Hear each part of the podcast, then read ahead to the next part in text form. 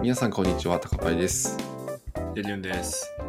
ワークインプログレスは、ウェブ業界で働く学習エンジニアがテクノロジーを中心にいるカナスポッドキャストです。よろしくお願いします。よろしくお願いします。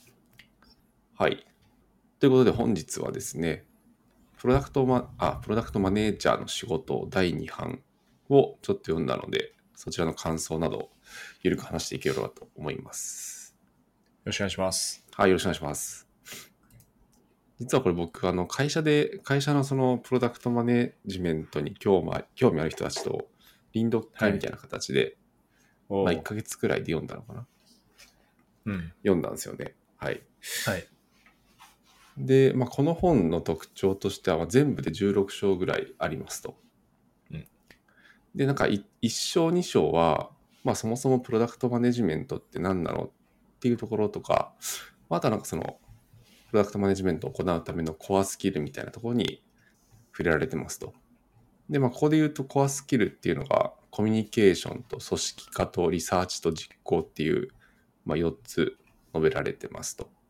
で、続く3章4章では、まあ、主にコミュニケーションってところを軸とした、まあ、好奇心とか過剰コミュニケーションっていうところを、まあ、深掘りしていくような内容になっていて、でまあ、5章以降に、なんかそのテーマごとの知見集というか、まあ、こういうパターンあるよねとか、こういう時どうするといいよみたいな、まあ、そういった内容がなんか具体的なものが載ってるので、結構その5章以降は、なんだろうな、後から読み返すリファレンスとして活用するとかもできそうな本だなと思いながら読んでおりました。うん。うん。で、なんかまあ個人的に、まあ、全体的に良かったなと思ってるところでいくと、まあ、なんだろうな、プロダクトマネージャー系の PDM 系の本、書籍っていくつかあると思うんですけど、割とこの本は、その、なんか、こう仕事進めればいいよ、これがベストプラクティスだよ、みたいなことを、まあ、言ってるというよりは、なんかその実際のプロダクト開発の現場で、ちょこんな形のことに直面するだよな、するだろうな、みたいな。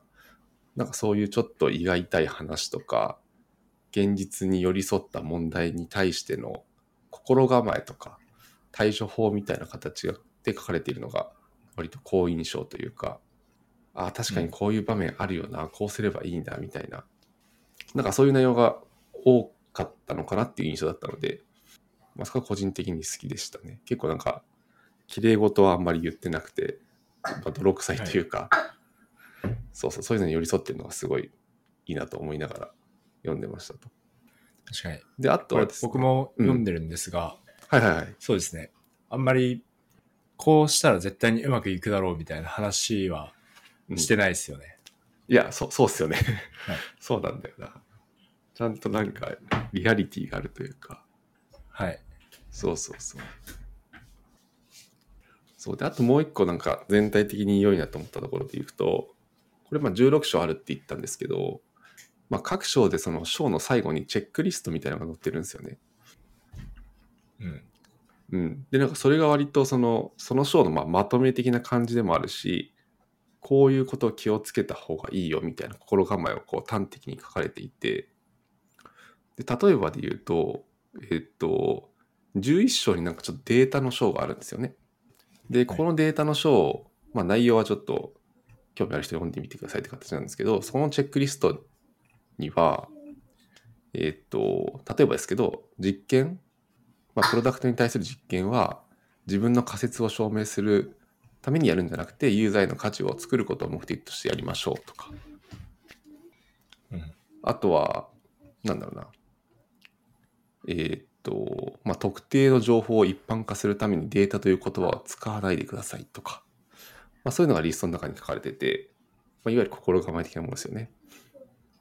うん。なんかそういうのがあって、なんだろう、行動に起こしやすいというか、自分の中で意識づけしやすい構成になってて、まあ、この辺がなんか読んでて、なるほど、なるほどと思いながら、いいなと思った点ではありますね。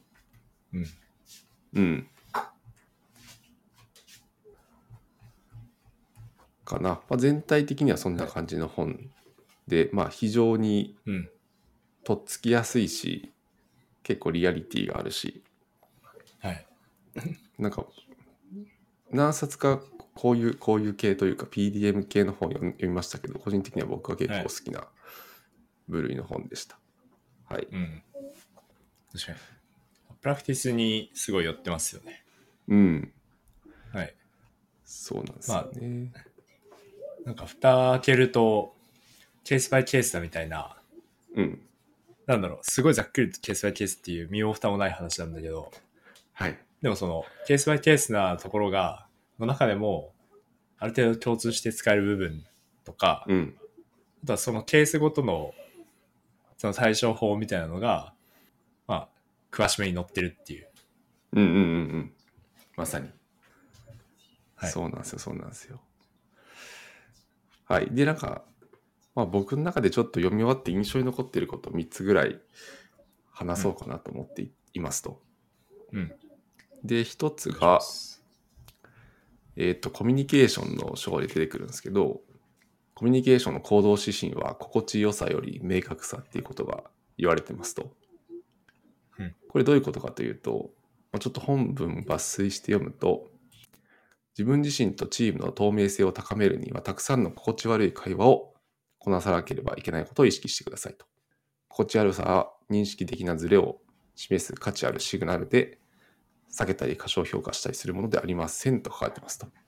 まあ、要はなんかその心地よい上辺ば上辺ばっかりなんか良さそうな会話を続けてもそれは本当のコミュニケーションとは言えずになんだろうあんまりいい結果を招きませんよみたいな話だと思うんですけどはい。要はなんかその一時的な心地悪さをちょっと避けると後からそのなんかしっぺ返しじゃないけど大きな問題につながる可能性もあるよねってことでここではそのちゃんとした真実をコミュニケーションで話しましょうってことが言われてますね。うん。うん。で、これなんか、臨読会してよかったのは、割とその、ここの心地悪い会話してこうぜっていうのが、メンバー間で認識取れたので、はい。自然とこの仕事の中で、なんだろうな、今からちょっと心地悪い会話しましょうみたいなことを枕言葉に言うと、割とコミュニケーションしやすいとか、なんかそういうのが生まれたのは、個人的によかよかったですね。確かに、チームで読むメリットかもしれないですね。そうそうそうあそえう。て、あえてやってるんだと。そうそうそう。はい。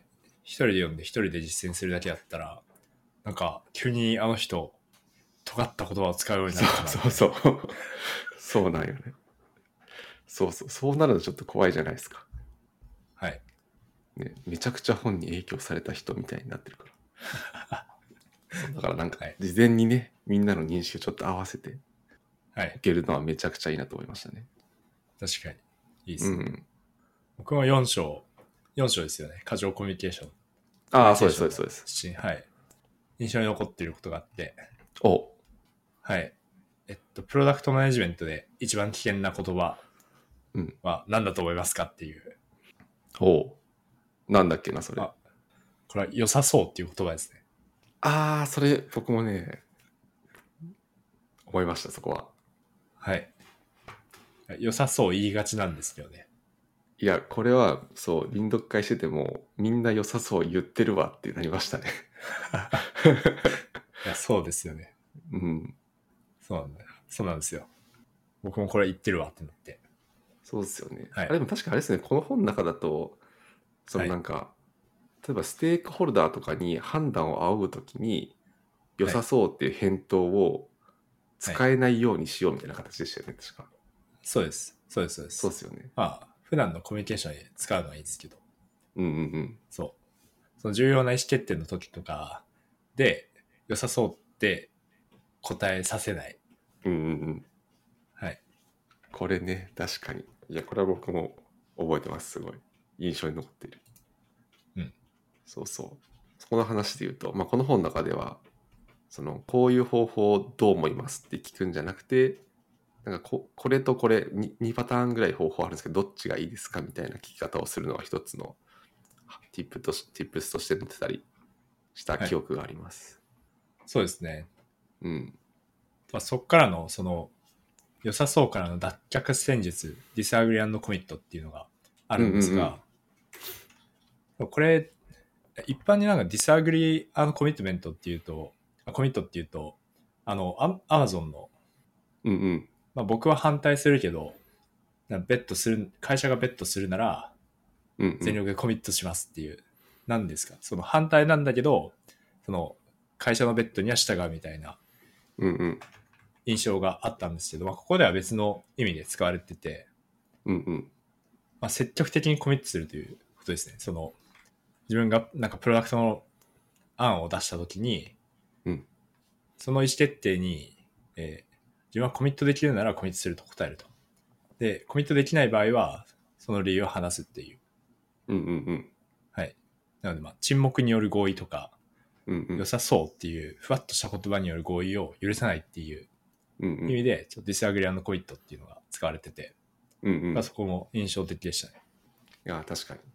そうっすよね。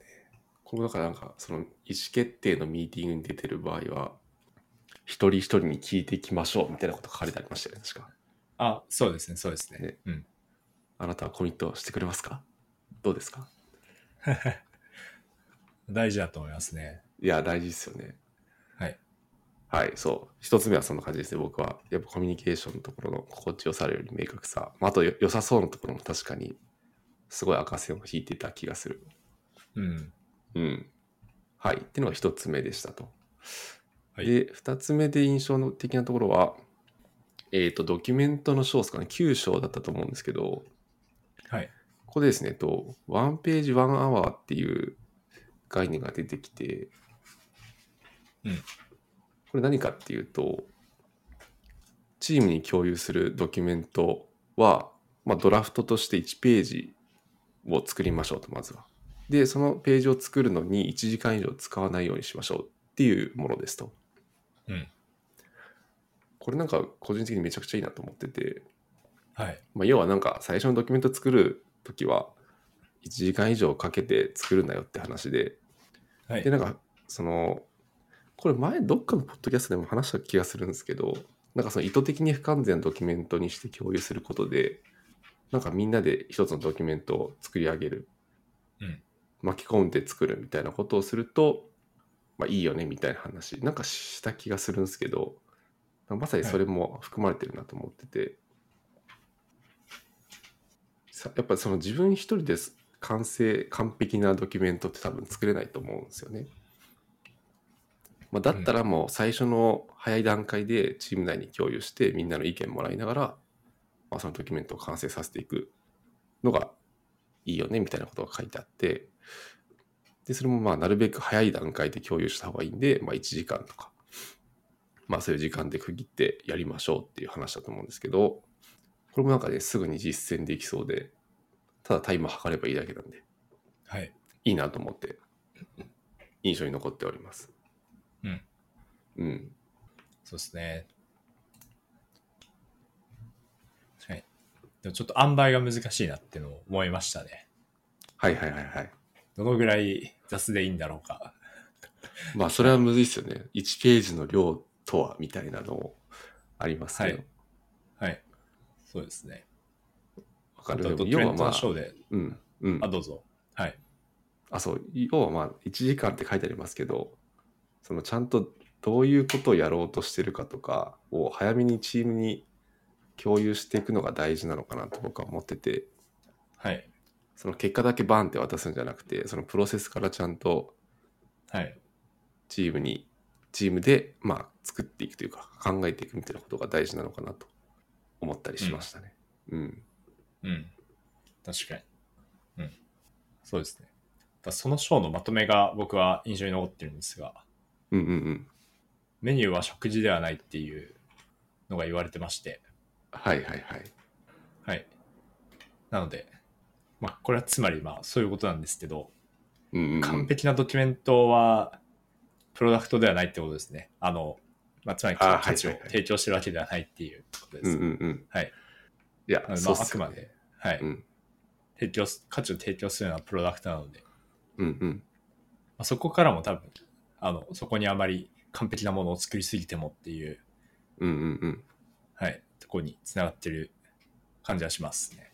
ああ、確かに、そうですね。わかる。この章も結構ね、他にもなんかロードマップのこととかも書かれててね、すごい面白いんですよ。そう。はい。っていう、まあ、ドキュメントの章での印象に残ったところが一つと、はい。最後の3つ目が、これ何章だっけな。12章とかかな。12章が、あ、優先順位付けみたいな話ですね。で、そこで言われてるのが、えーっと、意思決定に関わった仮説を文書化してチームで議論しましょうっていうところですね。はい。うん。まあこれそのままなんですけど、その、まあ、どういう意思決定するにも一定トレードオフがありますと。まあ例えばなんかうん、あるユーザーのために新しい機能を追加すると、まあ別の種類のユーザーがちょっと使いづらくなっちゃってとか、まあそういう可能性はありますよねと。だからそういうなんか、トレードオフを、なんだろうな、ちゃんと認識ためするための方法の一つとして、その仮説の文書化みたいなことが述べられてますと。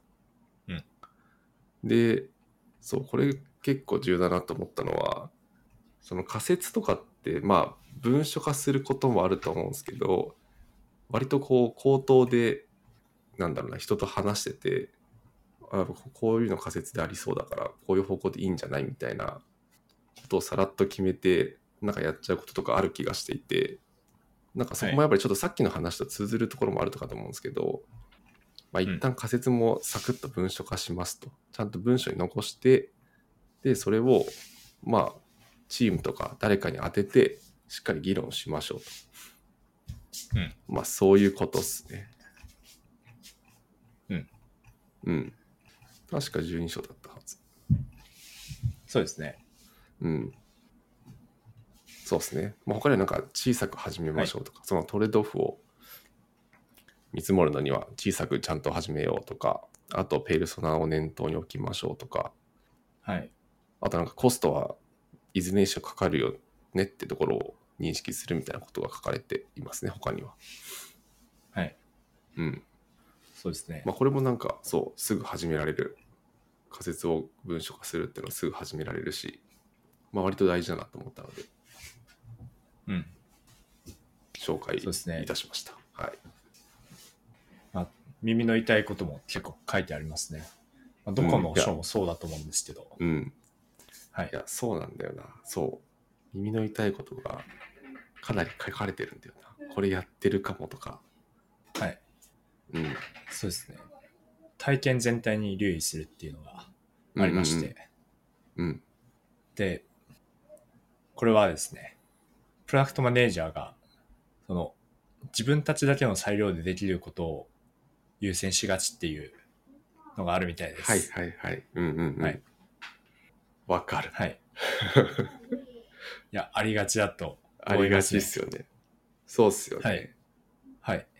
でも実際ユーザーの観点からすると、その個別の機能っていうよりは、機能を組み合わせた体験が、体験っていうまあ受け取り方なので、うん。視点がずれてるよねっていう話ですね。うん。はい。うん。そうっすよね。だから自分のチームだけで完結できそうな仕事をちょっと優先しちゃうとかね。その全体の体験を高めるためには、い、くつかのチームと連携しながらやらんといけんのに、そっちの優先度がちょっと張りづらいとか、本当はそっちをやった方がいいのにとかね。そうですね。うん。はい。ここは、すごく耳が痛かったですね。はい。わかる。はい。はい。そんな感じで、まあ、僕は印象的だったことを3つぐらい喋ってみたんですけど、なんか八木さんの中で、まあ、今、いくつか話してもらいましたけど、この辺はちょっと印象的だったなみたいなところ、今読んでる、読み終わってる範囲であったりしますか、他に。そうですね。僕は、今は13章まで読んだんですよ。13章は、リモートワークの支援と困難っていううん、本まで読んだんですけど、うん。そうですね。その、リモートワークの支援と困難っていう、まあ、13章で、同期サンドイッチっていうのが出てくるんですけど、うん、うん、はい。これがですね、そのまあ、ミーティングをするって同期的コミュニケーションじゃないですか。うん、はい。で、まあ、同期的コミュニケーションだと、まあ、あの、日本にいたらあんまりないかもしれないんですが、まあでもそうか。まあ、その人が、その、一緒の場所に集まって、こう、何かをするわけなので、うんまあコストがかかるんですよね。はい。なので、まあ、それをできるだけ効果的に時間使っていこうということで、まあ、このドッジサンドイッチが作るといいですよっていうのが書かれてまして、うんうん。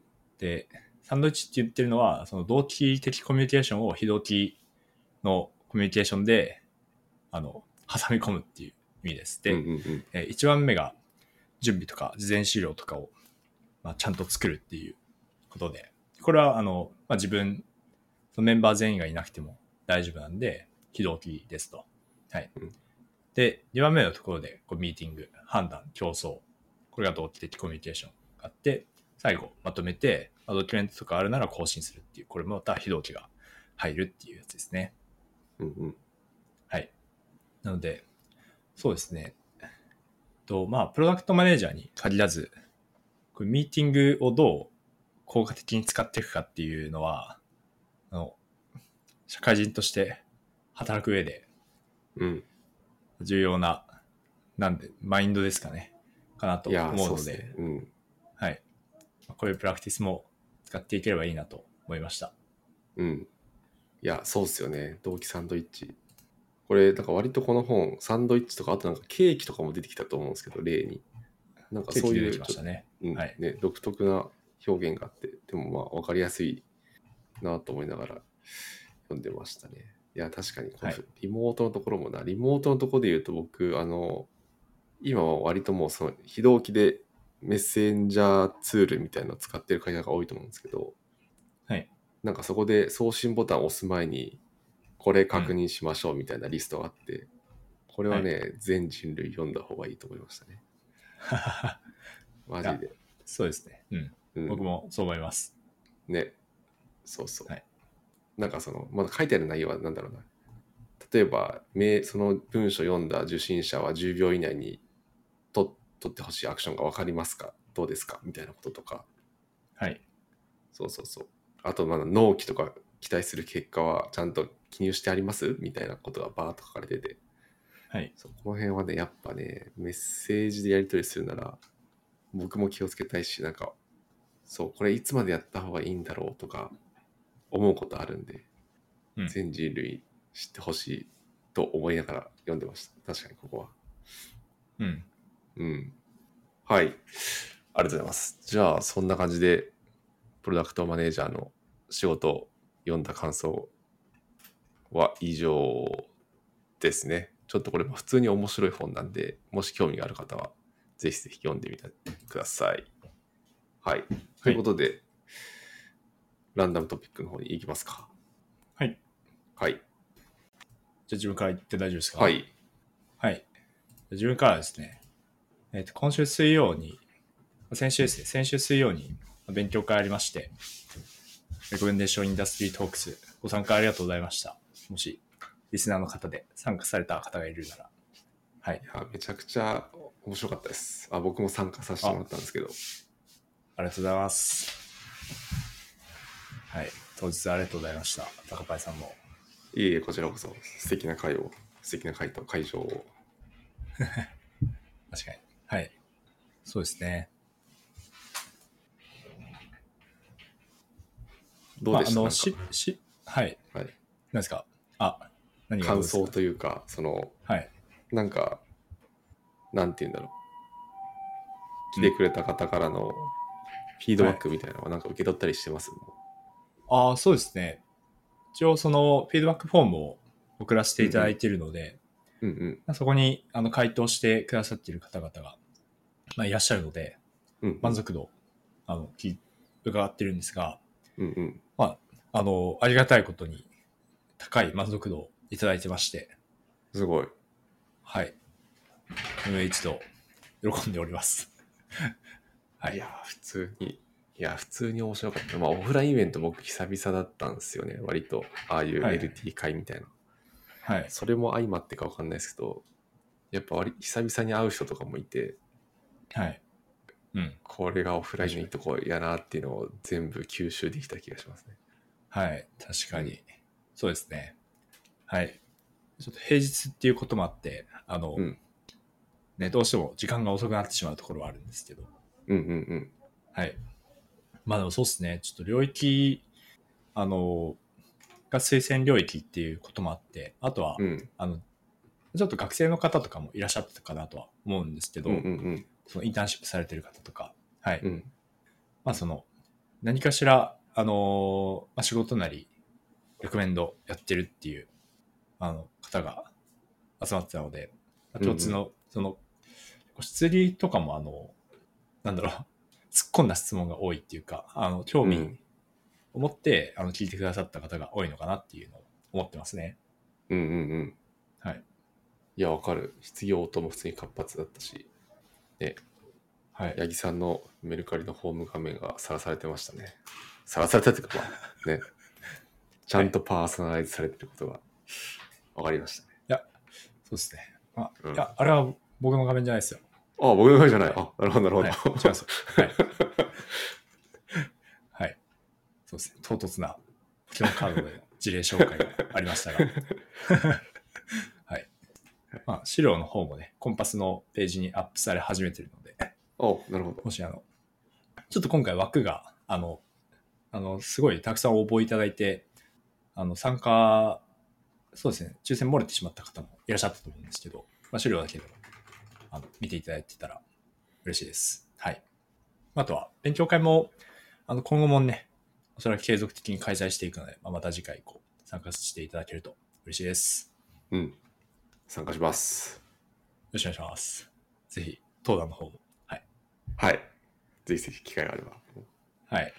やっていくという形です。はい。はい。高橋さんはどういはいか、い、かがですか、最近。はい。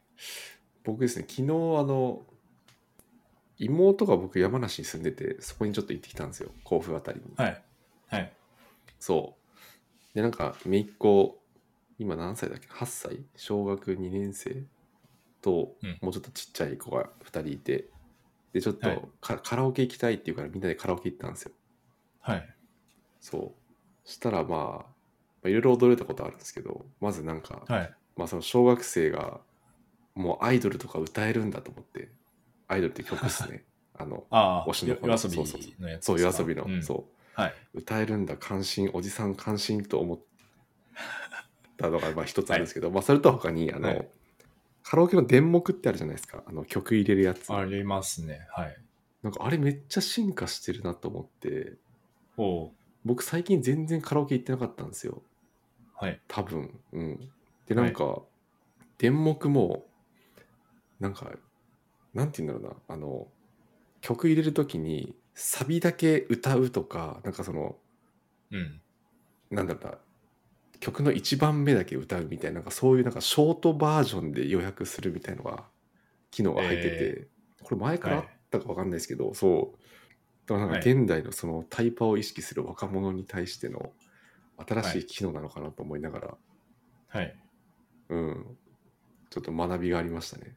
電目も進化していた。ああ、すごい。ね、そうなんだ。だから、ね、1番だけ歌うと多分、1曲4分あったらはい多分2分ぐらいで終わるんで、はい。ね、ちょっと歌いたいけど、4分は時間もったいないなみたいな、ね、はい。倍速再生じゃないけどね、なんかそういう人もいるんかなと思いながら、はい。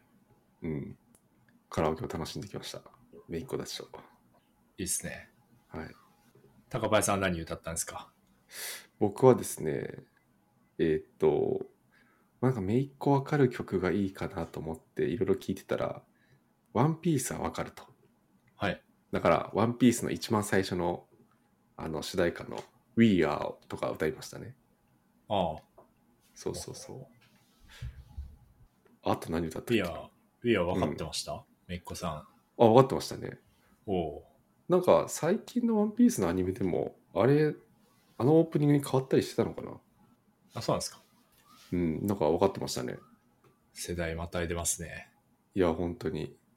でもやっぱ夜遊びとか、アドとかは、はい。普通に小学低学年とかもみんな知ってるっぽかったですね。ええうん。すごい。いなるほど。そう夜そうそう遊びはまだわわかるんですけど、うん。アドとか、ちょっとなんですか、テクニカルすぎませんかなんか。まあ、確かにね。で、でも、はいうん、知ってましたね。おおカラオケでも歌うんですね。うん。あとなんだっけな、あの、ミミスターグリーンアップルだっけっはい。て知ってます知ってますよ。すごい、はいはい、はい、なんだ、高い声出すボーカルがいる人。はい。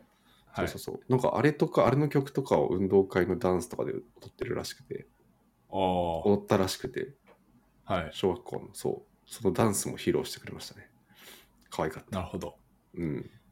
なんかね、ああいうのは多分、先生方の好みが出ますよね。あ、まあでもそうっすよね。決められてるわけじゃないですもんね。そのなんか、はい教育委員会とかから。はい。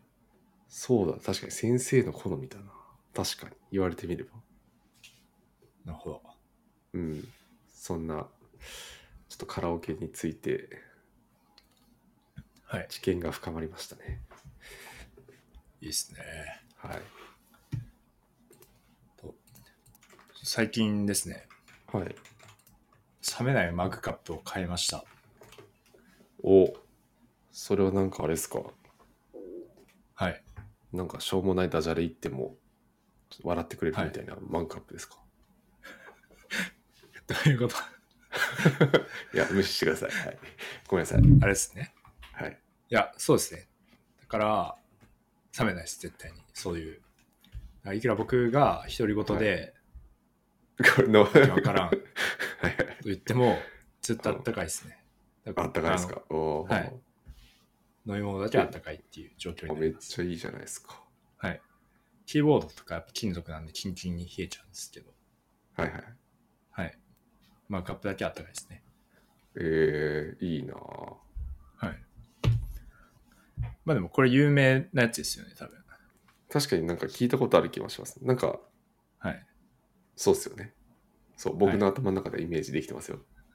そう原理はめちゃくちゃシンプルなんですよね。あの、そこにヒーターが入ってるっていう。はいはいはいはい。はい。まあただ、ちょスマホで温度設定とかして、うあのーいいん。感じに保ってくれるっていう。ああ、いいっすね。はい。え、ど、どこのメーカーなんか、アップルとかも出してませんでしたっけ違ったっけなそうですね、Apple のストアで買いましたね。エンバーあ、それなんだ。出しはていはるんですけいどはい。はうん。いうんうん。はい。そうですね。今まで、最後の方の、なんか半分過ぎたあたりから急速にコーヒーが冷えてたんですけど、うん。ずっと熱々なんで、嬉しいですね。はい。おおいいっすね。